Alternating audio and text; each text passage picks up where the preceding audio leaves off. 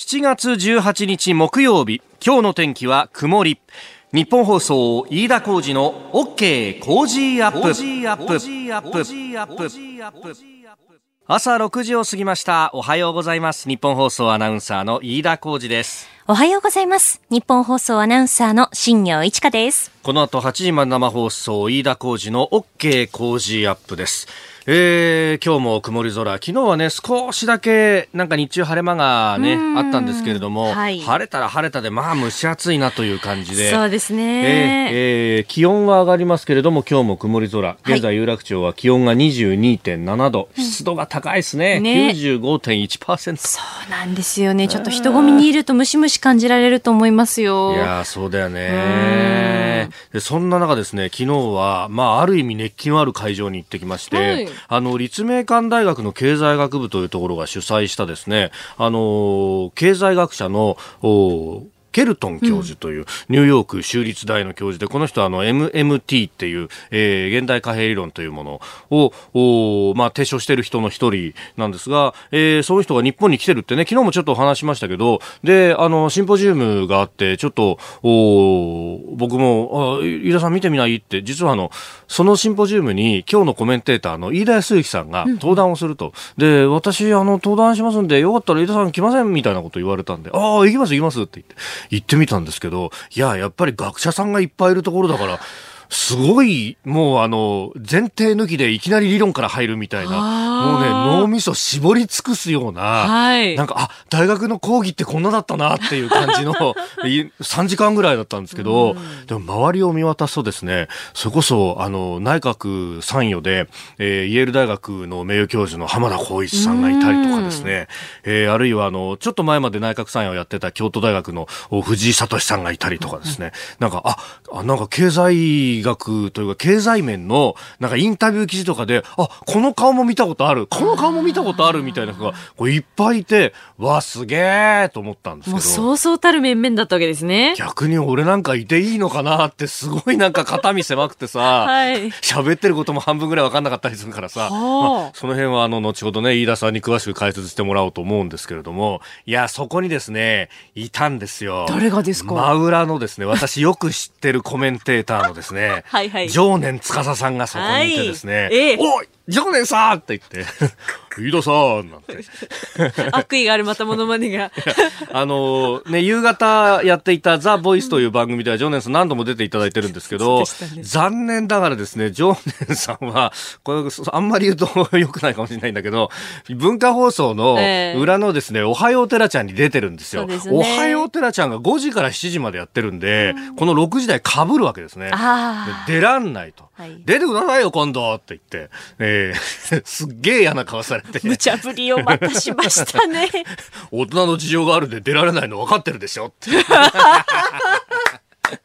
いや、なんとかしてこう、えー、公然と引き抜きをやろうとしたらですね、あっという間に失敗したわけなんですが、まあちょっとね、オンエアはダメでも、どっかなんかイベントだとかですね、いろんなところ手を変え品を変え、ええー、繋がっておこうかなと。何かあった時にはというね。えー、えー、ちなみに MMT、えー、注目のこの経済理論、現代貨幣理論について、えー、はですね、後ほど、えー、7時台、7時40分過ぎのスクープアップのコーナーでじっくりと、えー、昨日登壇されたという飯田康之さんに解説をいただこうと思っております。はい、さあ、この後8時まで生放送 OK 工事アップ。さあ、最新ニュースをピックアップいたします。スタジオに長官各紙入ってきております。まあ、今日も、えー、一面はバラバラという感じですね、えー、特集記事で一面書いてるところもあるようです。毎日新聞などもそうですね。ああの公文書の保管ルールについてっていうのはもうずっと、えー、毎日は一貫して書いてるところですよね、えー、それから産経新聞は一面トップ。フェイスブックの仮想通貨リブラに対して規制に、えー、危機感共有と、えー、G7 の財務省会議で、議論というふうに出ております。まあフェイスブックがあ作ろうとしているリブラという名前の、まあ、仮想通貨、うん、暗号資産というふうに最近は言うようですけれども、まあ、これがあまりに広まってしまうと、中央銀行の金融政策が、まあ、効かなくなるというか、えー、要するに自分のところの貨幣使われなくなっちゃうんだから、中央銀行の力がほとんどなくなってしまうんじゃないかというような、えー、危機感もあるようであります。まあ、今のところ、一番最初のスタートとしては、えー、各国の通貨と連動するような形の、まあ、通貨バスケットを使うと、えー、リブラに関してはそういうようなことがあって、まあ、自分たちで、えー、お金を増やすという、いわゆる信用創造は行わないというふうに言ってますんで、まあ、どこまで金融政策に対して、えー、プレッシャーがかかるのかというところは、まあ、人によって見方はまちまちなんですけれども、まあ、やっぱり、通貨当局としては、えー、ちょっと警戒感を見せてるぞというところ。まあ、これ、えー、7時台と頭のところでね、えー、G7 の財務相中央銀行総裁会議については、えー、飯田さん、飯田泰之さんに解説をいただこうと思います。で、一面ざっと見てますと、この、毎日新聞と、それから産経新聞が、先ほど、新行アナウンサーもニュースで読んでくれた、あの、ジャニーズ、ジャニーズ事務所が、えー、元 SMAP のメンバー3人のテレビ出演をめぐってテレビ局、まあ、民放各局に圧力をかけたんじゃないかと、で、公正取引委員会が独占禁止法違反の恐れがあるということで注意したと。まあ、事務所側はね、えー、別にこれ行政指導を受けたもんでもないし、えー、注意を受けたというだけなんですよ、というようなあことは、えー、言っているようですけれども、いや、こういうのは一面に書かれるようになったかっていうのはちょっとびっくりしていて、あの、ネット上のね、論評などでも、あの、目につくのは、まあ、昭和の時代にあったタブーみたいなものが、令和にまでなると、さすがにいろいろ表に出て言えるようになるんだなっていう話。まあ、それからあと、価値の相対化というか、今までだったらもうテレビ、えー、電波メディアに出、られなくなって干されてしまうと、もうそこでおまんま食い上げみたいなことになっていたのは、だってこの3人さ、別にどこで見なかったわけでもなくって、ネット上では相当出てたじゃんって話で、アベマ TV とかね。で、あの、ネット経由で、これ一応レベルワーナーから出てるようなんですけど、新曲だって出してると、芸能活動には何の影響もなかったじゃないかってことを考えると、いや、これは、なんか、受け手側の年齢階層によって、全然こう価値観みたいなものも変わってきちゃうなと。だって若い人たちはテレビ、あるいはこうラジオもそうかもしれないですけど、あのネット経由の方がよっぽど多かったりするわけで、そうすると、例えばファン層もこの、あのね、えー、3人と、で、残りのメンバーとで変わってきちゃうかもしれないとか、なんかいろんなことを考えさせられるニュースだなと思いました。えー、それから各市ですね、あまり大きくは取り扱ってないんですけれども、海上自衛隊が新しいイージス艦を浸水させたと。まあ、これあの、船をね、えー、海のところに浮かべて、この後内装の偽装とかをやりますんで、まだ本格的に運用に入るには時間がかかるというもんなんですけれども、えー、日本の海上自衛隊のイージス艦としては8隻目。えー、産経新聞は2面で、えー、比較的大きく取り上げてますが、ハグロという名前前になったそうであります。で、これ産経はやっぱり詳しくね、えー、書いてるんですけれども、まあ、4つの護衛隊群が、まあ、海上自衛隊にはあると。で、えー、これよく言われるんですけれども、例えばじゃあイージス艦8隻あるから8隻全部がフルでこう、作戦行動に出られるかっていうと全くそんなことはなくって、実は、えー、実、実任務に就くのって3分の1しかないと言われてるんですね。えー、修理をする、ドックに入るというのが、まあ、定期点検しなきゃなんないっていうのは、これ車ももそうだし、電車もそうですが、護衛艦だって一緒。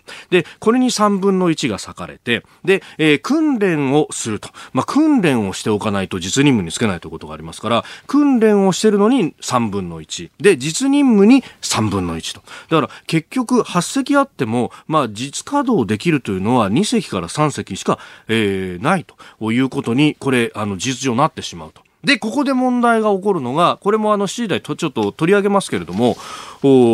ホルムズ海峡の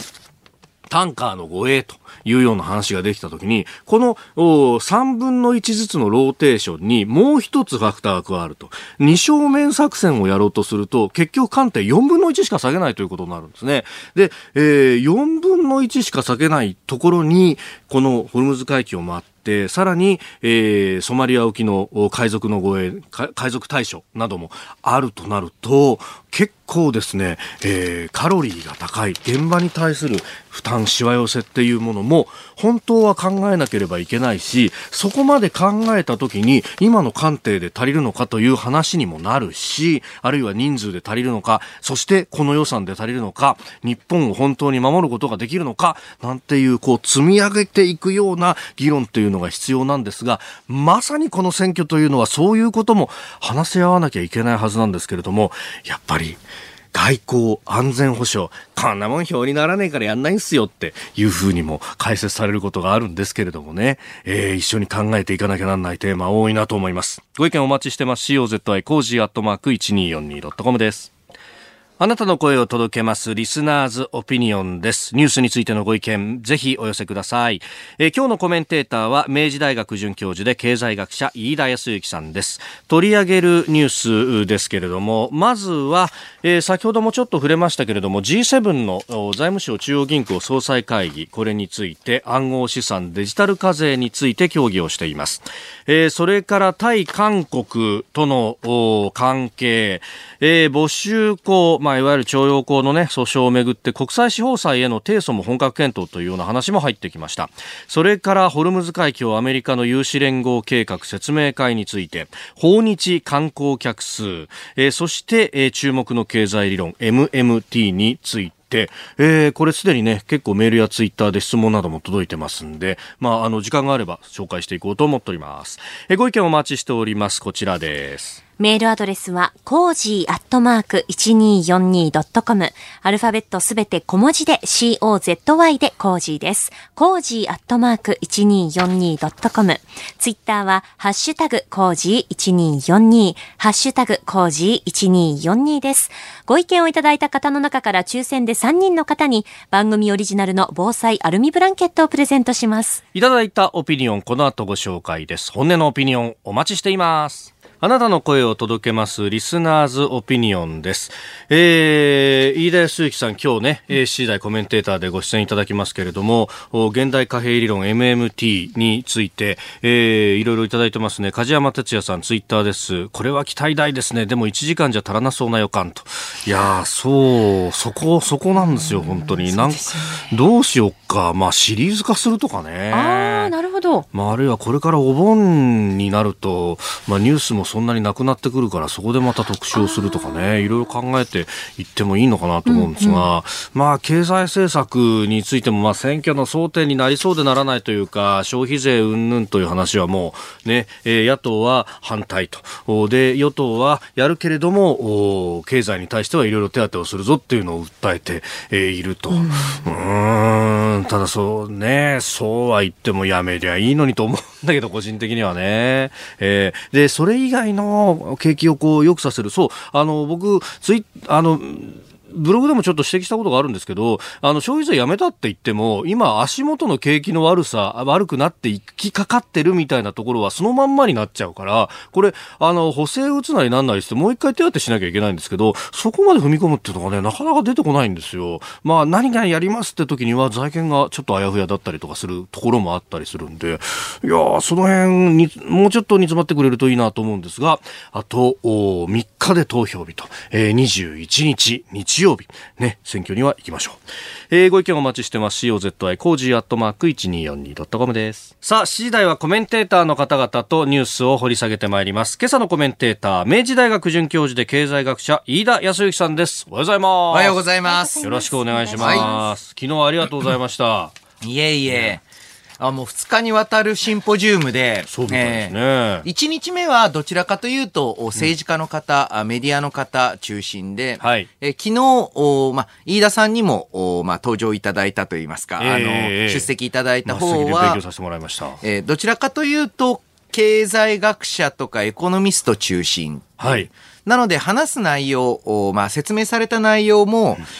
昨日は割とあの、知識は前提で、そうですよね。概要は知ってますよね。うんうんうん、え、細部はという話なんですけれども、うん、その中でフロアからの質問、フリーの質問の中にも結構、はい、おお、本質的だな、と思うものがあったり、うん、えー、それに対するケルトン教授の回答を見ると、はい、あ、こういうふうな回答になるんだと。うん、そこに意外感は結構ある、うん、会議でしたよね。うん。なんか、やっぱり、こう、おあ、そこはあんまり詰まってないから、みたいな、こう、うね、ちょっとね、あの、ずらして答えたりとかっていうのも、うん、なんか、その蝶々発しとかっていうのも、あ、面白い、こう、学会ってこういうことするんだって僕そうですね。あの、ちょうどあの、昨日もいらっしゃってたイェール大学の浜田光一先生とかもですね、討論の時間長く取らないんだったらやる意味ないよっていうのを、最初に随分おっしゃってましたね。ね今日もよろしくお願いします。よろしくお願いします。お知らせ挟んで7時です。7月18日木曜日、時刻は朝7時を過ぎました。改めましておはようございます。日本放送アナウンサーの飯田浩二です。おはようございます。日本放送アナウンサーの新業一華です。あなたと一緒にニュースを考える飯田浩二の OK 工事アップ。7時台はコメンテーターの方々とニュースを掘り下げてまいります。今朝のコメンテーター、明治大学准教授で経済学者、飯田康之さんです。おはようございます。おはようございます。飯田さんには番組エンディングまでお付き合いいただきます。では最初のニュース、こちらです。G7 財務大臣会議が開幕暗号資産とデジタル課税の課題解決に向け協議 G7 先進7カ国の財務大臣中央銀行総裁会議がフランスで17日開幕しました。会議は18日までの2日間の日程で行われ初日はアメリカ交流サイト大手フェイスブックが発行を計画する暗号資産仮想通貨リブラへの規制や巨大 IT 企業を対象とした新税制デジタル課税のルール作りなどの議論が進められております。麻生財務大臣と黒田日銀総裁が出席していると、うん、このリブラについてっていうのはね、産経今日一面ですが、えー、かなり大きく取り上げられています。はい。えー、まあこのリブラ自体はですね、はい、かなりこういった現行の規制に配慮した、えー、仕組みになってるんですね。はい。どういう仕組みかと言いますと、ええ、例えばあ、これまでのビットコインのような暗号通貨というのは、バックの資産、えー、後ろにある資産というのはない状態なんですね。はい。その意味で、えー、完全に自律的なんですけれども、うん、リブラは、その、まあ、通貨額と同じだけの準備を持ちますよ、うん、ものすごく単純化してしまうと、交通系のマネー、えー、例えば Suica のような、はい、1万円納めると、1万円分の使用権をもらえますよ。はい、ですから、プリペイドカード的な性質で、その運用を暗号で行うっていう形になってるんですね。だからあ、いわゆる銀行業とか通貨の発行には当たらないんですよっていうのが、Facebook 側の主張なんですけれども、はい、プリペイドカードでしょ、これと。ええええええ。なんですが、それが十分に浸透して流通すると、はい、その準備資産、つまりは、えー、流通しているこのリブラと同じだけの、まあ、例えばアメリカの米ドルとか、アメリカの短期証券とか、まあ、日本の国債とか、はい、そういったものを持たなくても流通するんじゃないかと。で、そうなるとですね、やはりあの、Facebook が提供する電子マネーということで、はい、かなり利用されるんじゃないか。そうすると、ここが重要なんですけれども、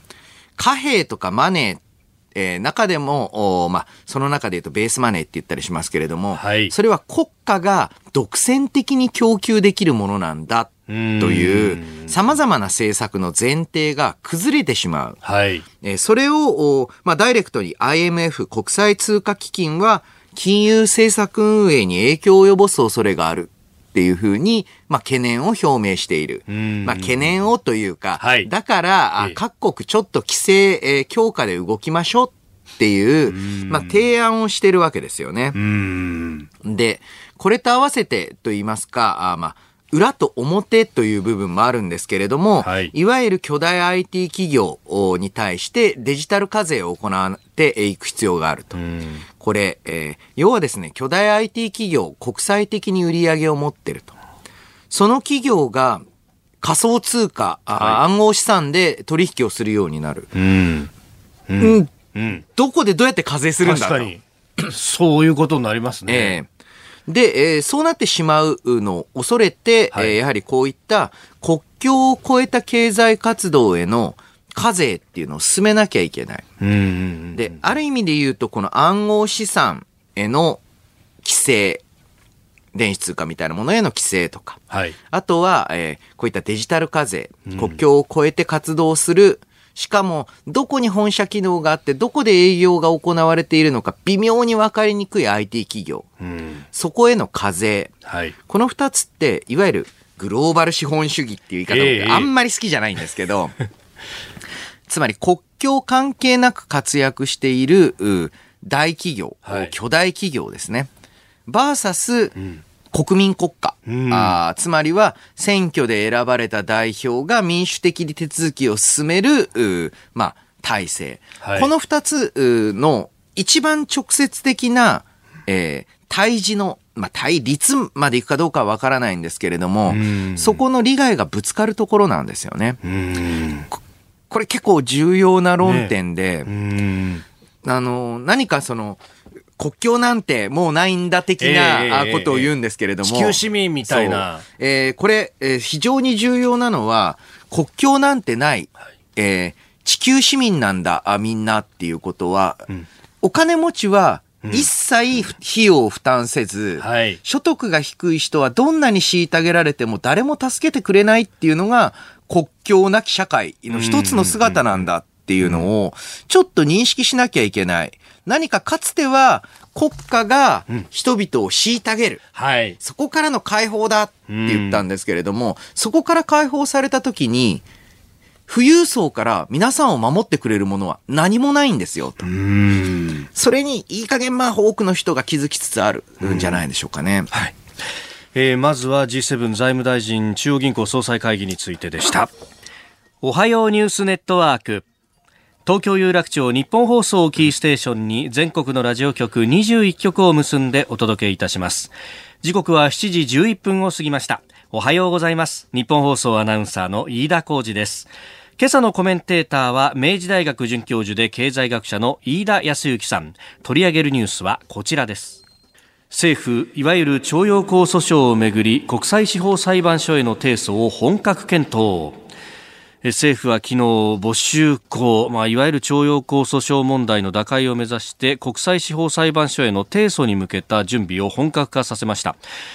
えー、今日18日までが韓国側の回答期限となっていた第三国での仲裁委員会の開催要請について、えー、おととい受け入れられないとの考えを示したための措置となっております。まあ、日韓請求権協定の規定の手続きを踏んでいっている最中ということなんですが、はい、期限が今日です。まあ、あの、もともとこれ仲裁委員会開催できるとは日本側も思ってない、うん、と思うんですけれども、はい、えー、えー、いわゆる国際司法裁判所に、まあ、提訴するという前の準備段階として、まあ、あの、いわゆるもともと、まあ、結んでいる協定に従った手続きを、まあ、粛々と行いましたよということなんですけれども、この日韓関係の悪化をめぐってはですね、はい、えー、まあ、一つ、まあ、ポイントがあるのが、えー、韓国経済にとって、えー、日本のプレゼンス、または韓国政治にとっての日本のプレゼンスっていうのが、はい、だんだんと落ちてきてるんですね。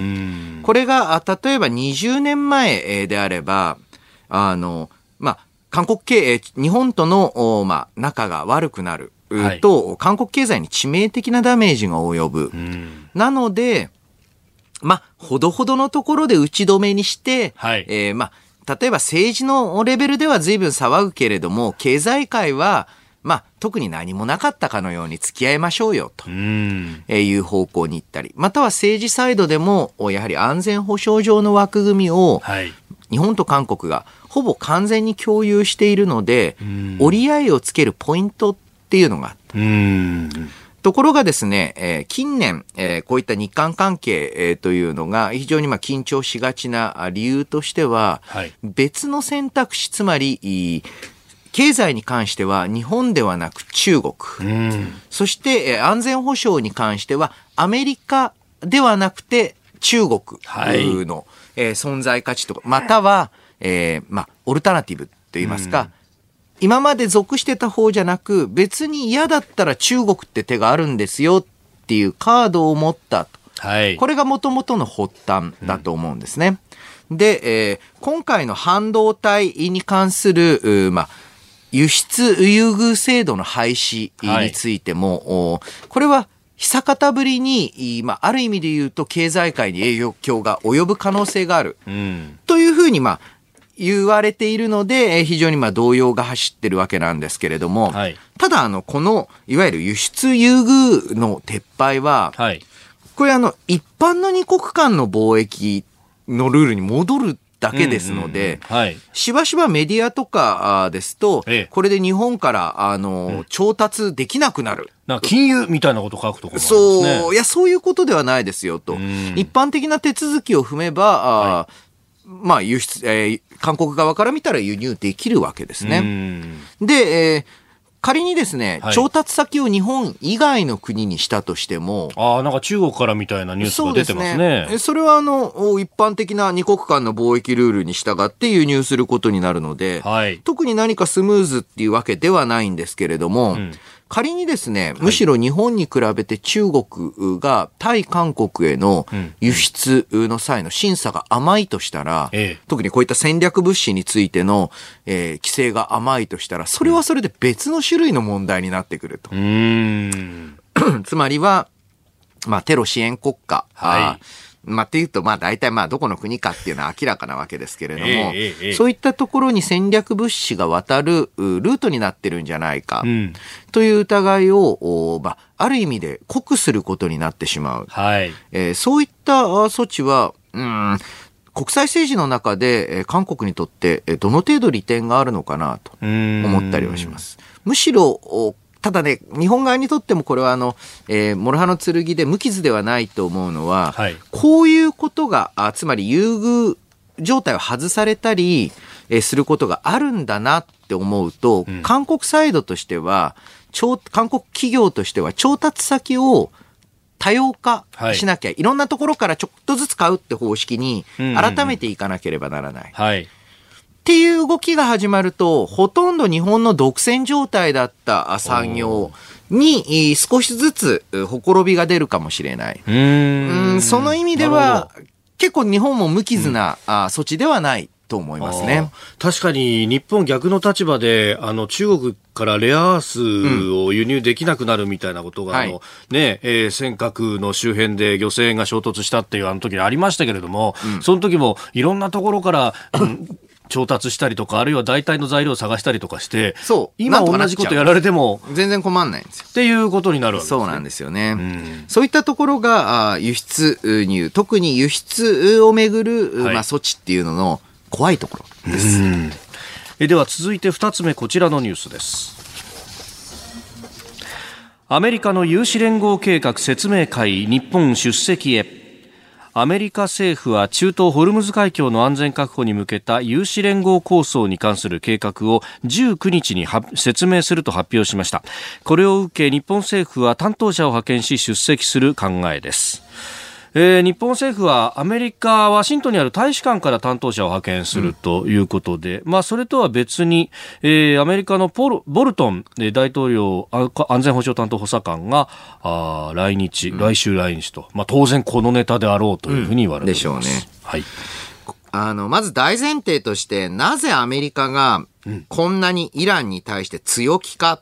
というとですね、はい、これあの国際的な原油つまりオイルの供給体制が変わりつつある。どういうことかと言いますと、かつて、えー、であれば、こういった中東で積極的な介入を行うって相当な覚悟が必要でした。はい。なぜならば原油価格が上がっちゃうからです。うんそうするとですね、アメリカの国内でも産業界から、はい、何してくれてんだと、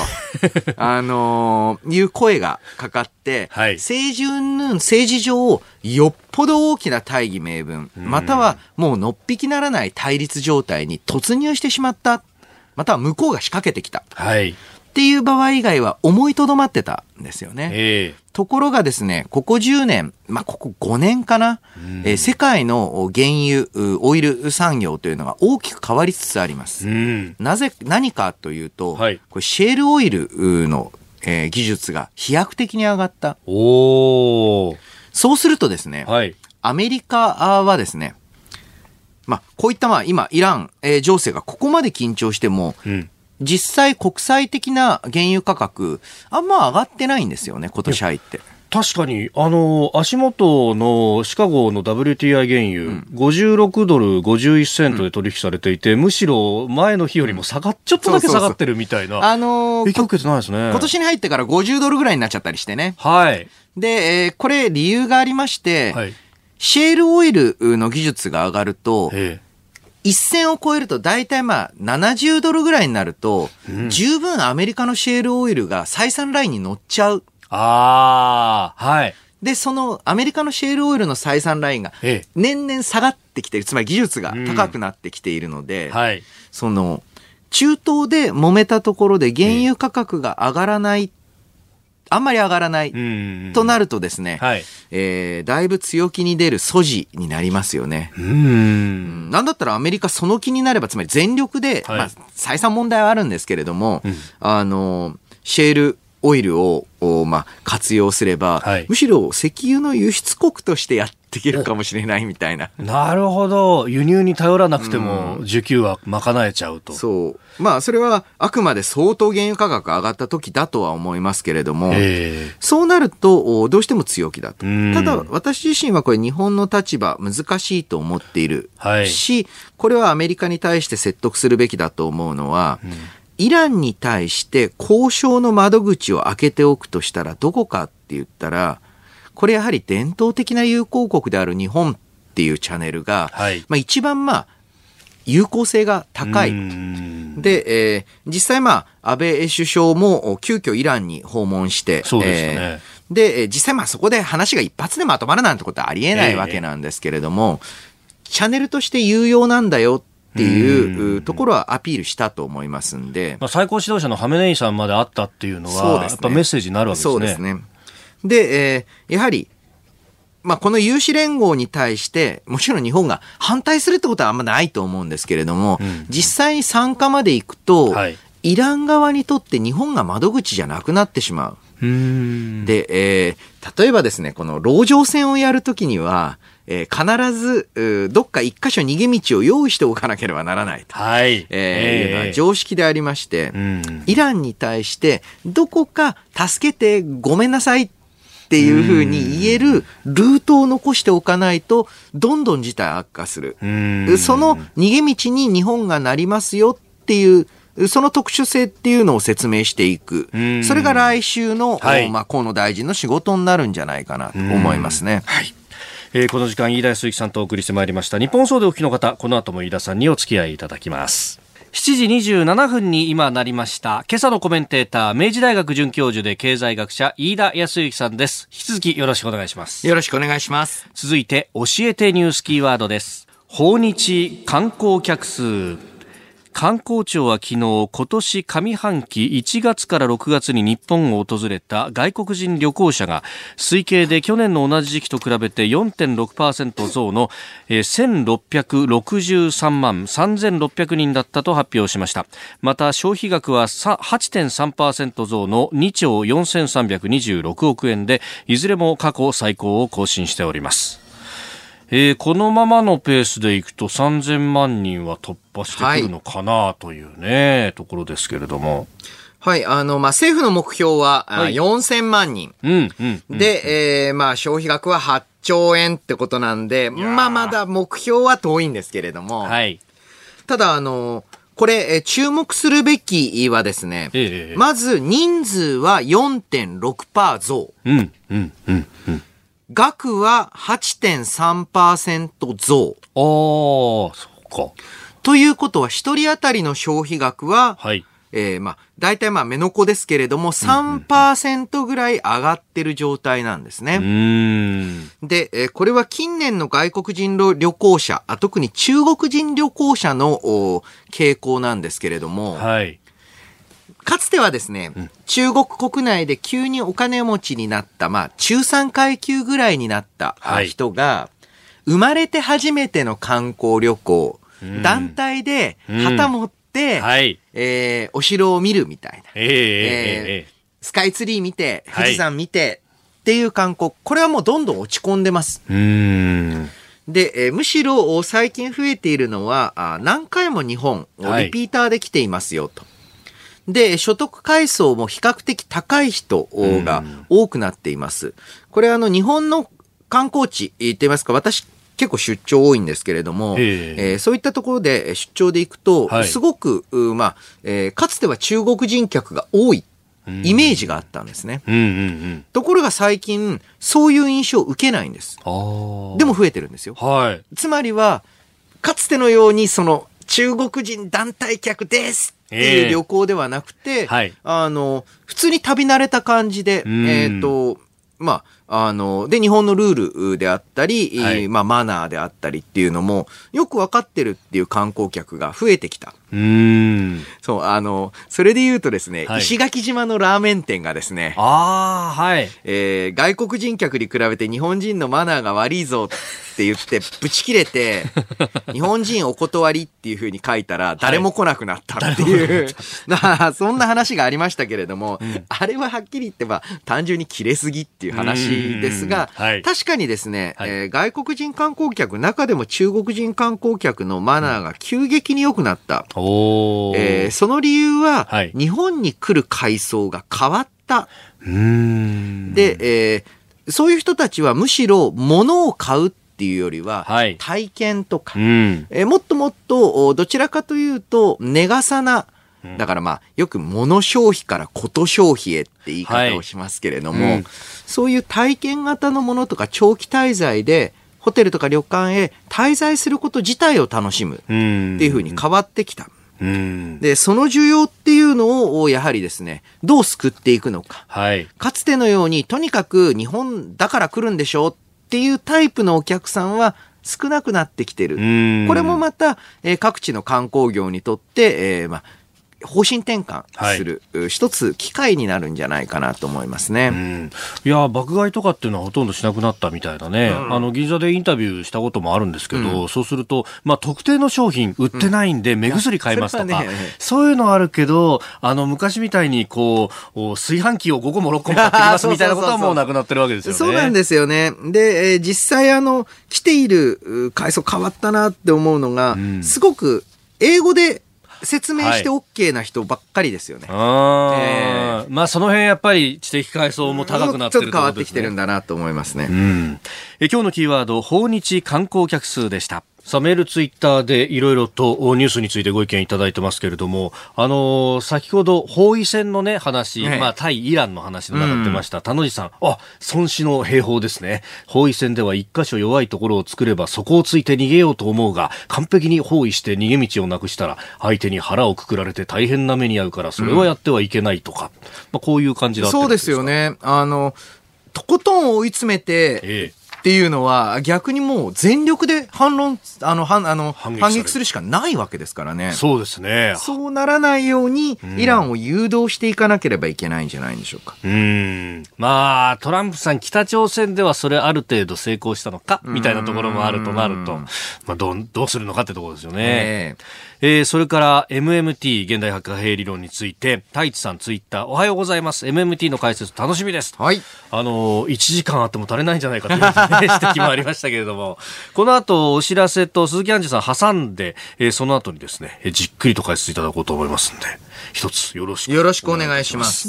えー、質問もお待ちしてます。メールは COZY Cozy アットマーク 1242.com ツイッターハッシュタグは、えー、ハッシュタグ Cozy 1242です。時刻7時44分に今になりました。はいえー、この時間のお相手、私、ニッポン放送アナウンサー、飯田浩司と、新行市佳がお送りしています。飯田浩司の OK Cozy Up。今朝のコメンテーターは、明治大学准教授で経済学者、飯田泰之さんです。引き続きよろしくお願いします。よろしくお願いします。続いては、ここだけニューススクープアップです。この時間、最後のニュースを、スクープアップ注目の経済理論 MMT 飯田康之さんが徹底解説。政府は財政赤字を気にせず景気対策に専念すべきだと主張しアメリカで注目を集めています。MMT モダンマネタリーセオリー現代貨幣理論とも訳されますがこの提唱者の一人であるニューヨーク州立大学のステファニー・ケルトン教授のシンポジウムがおととい東京都内で開かれました。昨日も立命館大学の主催のものが行われております、はい、ケルトン教授はおとといの席では改めて財政赤字は悪でも恐怖でもないと主張しておりますあの、いろいろすでに質問もいただいてるんです。はい、高田ファールさんは川崎市宮前区の方、あの、リフレと MMT の違いって一体何なんですか、うん、アベノミクスはすでに MMT を実践してるんだって指摘してる指揮者の方もいらっしゃいますが。うん、ああ、これはもうね、本質的でいい質問ですね。あの、まず、はい、最初のリフレと MMT の違い、これが今日の結論なので取っときましょう。はい。で、そしてアベノミクスは MMT を実践してないです。ないはい。えー、うん、なぜかというと、はい、安倍政権、えー、発足以降、うん、えー、税収は20兆増えました。はい。一方で政府支出は増やしてません。うん。アベノミクス、安倍政権は基本的に金融政策を一生懸命やる一方で、財政はかなり引き締めている、政権なんですね。ここがイメージと全然違うところなんですよね。はいなので、えー、アベノミクスはむしろ財政については引き締め、緊縮的です。うん。で、えー、じゃあ MMT って結局何なのかって言ったら、はい、MMT モダンこれマネーセオリーとマネタリーセオリー。ね、昨日も議論になってまそうなんです。昨日、あの、浜田光一先生、まあ、イェール大学の先生が、はい、一体このモダンマネー、MMT の M はマネーなのかマネタリーなのかって聞いたら、結構あの場が和んでましたけど。そうですよね。そうそううちで、あの、身内の中でも、モダンマネーセオリーと、モダンマネタリーセオリー、両方あるんだみたいな。はい。あの、ふうに言われるんですけど、この MMT は、えー、3つのフェーズに分けて考えなきゃいけない。はい。一つは、そもそも貨幣とかマネーって何なんですか、うんうん、はい。で、もう一つはそこから導かれる政治的な提言。うん。こういう政策がいいですよっていう部分。はい。そしてそれを評価するにはどうしたらいいのか。うん、で、この3つに分けて話すと分かりやすい。うん、まず MMT、現代貨幣理論の肝は、はい。なぜお金が価値を持つんですか？それで税金を払えるクーポン券だからです。えーうんうん、大変わかりやすい。はい。だから、税金を払うのに使えるから貨幣は貨幣なんですよ、と。うん、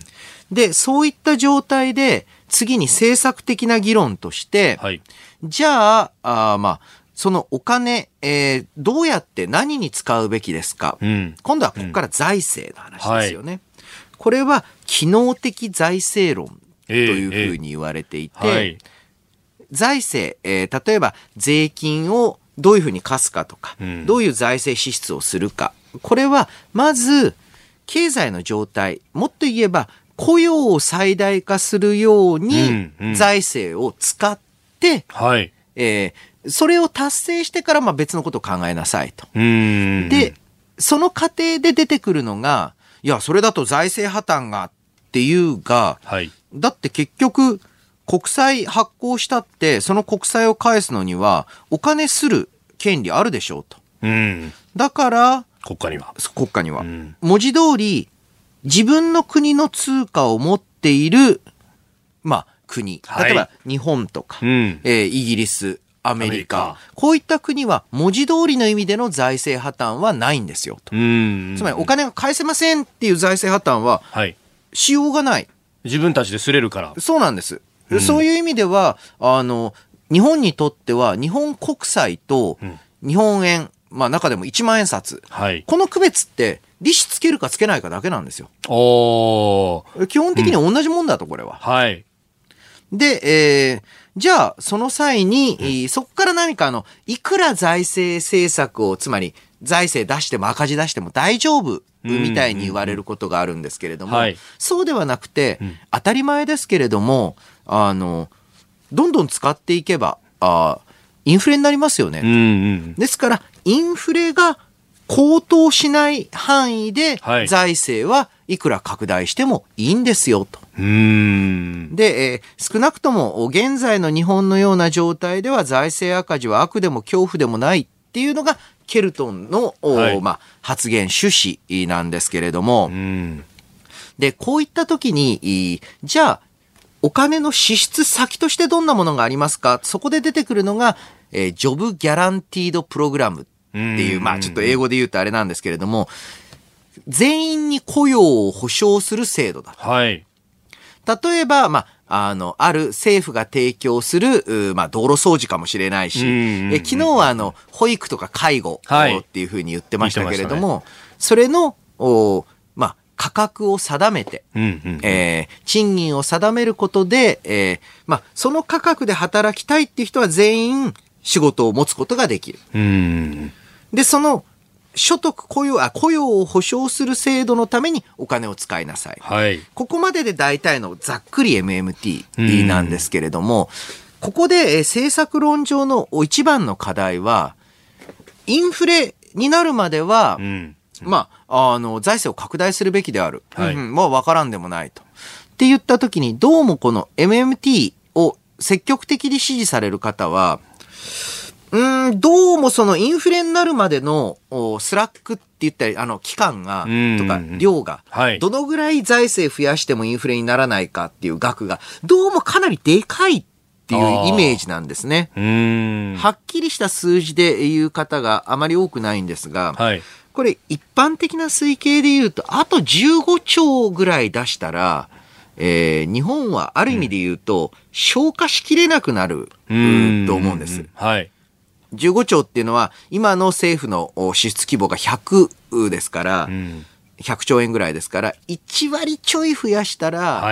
どうなるかっていうと、例えば、え公共事業をやろうにも、それを実際に引き受けてくれる建設会社が見つからないと。うん、はい。あとは、あの、もっと公的に介護士さんを雇おうとしても、いやいや、民間ですら足りてないですけど、みたいな状態になって。はい。で、えー、それの限界がどうも何十兆もあるっていう感じの語り方をされる方が多いので、うん、私自身は、だからそのジョブギャランティードプログラムのような、はい、その全員に雇用を保障しますみたいなプログラム、うん、そこまででっかいプログラムにならないんじゃないかなその前にインフレになっちゃうんじゃないかなって思ったりします。で、えー、そういった中で、はい、こうやって景気を最重要視して、で、実際ですね、財政が非常に効果があるっていう、はい、まあ、論文を今朝あと言いますか、この放送の始まる5、6分前に、うん、えー、ちょうどポール・クルグマンがあ、はい、ツイートしてたりしますけれども。飯田さんリツイートされてますね。えー、じゃあ、リフレと MMT の違いって何なのか、うんうんうん、ここでもう一つ重要なのは、MMT 財政拡大すると金利が上がるじゃないかっていうんですけれども、はい、MMT の基本的な考え方としては、金利は半永久的に短期の金利はゼロです。で、金利がずっとゼロの状態で財政を出せば、はい、金利が上がらないで需要が増えるので、えそれによって景気が回復する。はい、で、えそう考えると、あれと、リフレも長期の、うんはい、まあ、あの、金利、ゼロ金利の長期化で景気を立ち上げるって話だったんだよな。ここでは実は、その、実際にやること自体には、そこまで差がないんですね。なんですけれども、その一方で、リフレは、財政はあまり動かさないと。あえー、ある程度、例えば経済の状態に応じて、はい、えー、財政赤字をそれなりには出してください。うんうんうんで、ファインチューニングは金融政策でやりますよと。ファインチューニングっていうのは、ちょっとした微調整は金融政策でやりますよ。一方で MMT は、金融政策はとにかくべったりゼロ金利続けてくださいと。細かいチューニングは、増税とか、あとはそういったあの、まあ、プログラム、つまり雇用保障の額とか、財政の方で決めますよ。だから、どっちを固定して、どっちでこまこま動かすかっていう、こっちになってくる。違いになってくるですから、えー、そういう意味で言うと、MMT と、ある意味では正反対でありながら、似ている部分っていうのを感じる人が、えー、多い。で、実際似ている部分がある。うそういった区別なんじゃないでしょうか。はい。MMT についてお話しいただきました。このコーナー含めて、ポッドキャスト、YouTube、ラジコ、タイムフリーでも配信していきます。番組ホームページをご覧ください。ここでお知らせです。日本放送では参議院選挙投開票日の7月21日日曜日の夜7時55分から日本放送参議院選挙開票速報令和初の国政選挙を制するのはをお送りします。第1部は飯田浩二アナウンサーとジャーナリストの長谷川幸宏さん。第2部は飯田浩二アナウンサーとジャーナリストの須田慎一郎さん。第3部は報道部の森田浩二解説委員と経済アナリストの森永拓郎さん。夜7時55分から深夜1時30分までナイター中継を挟んでお送りします。ぜひお聞きください。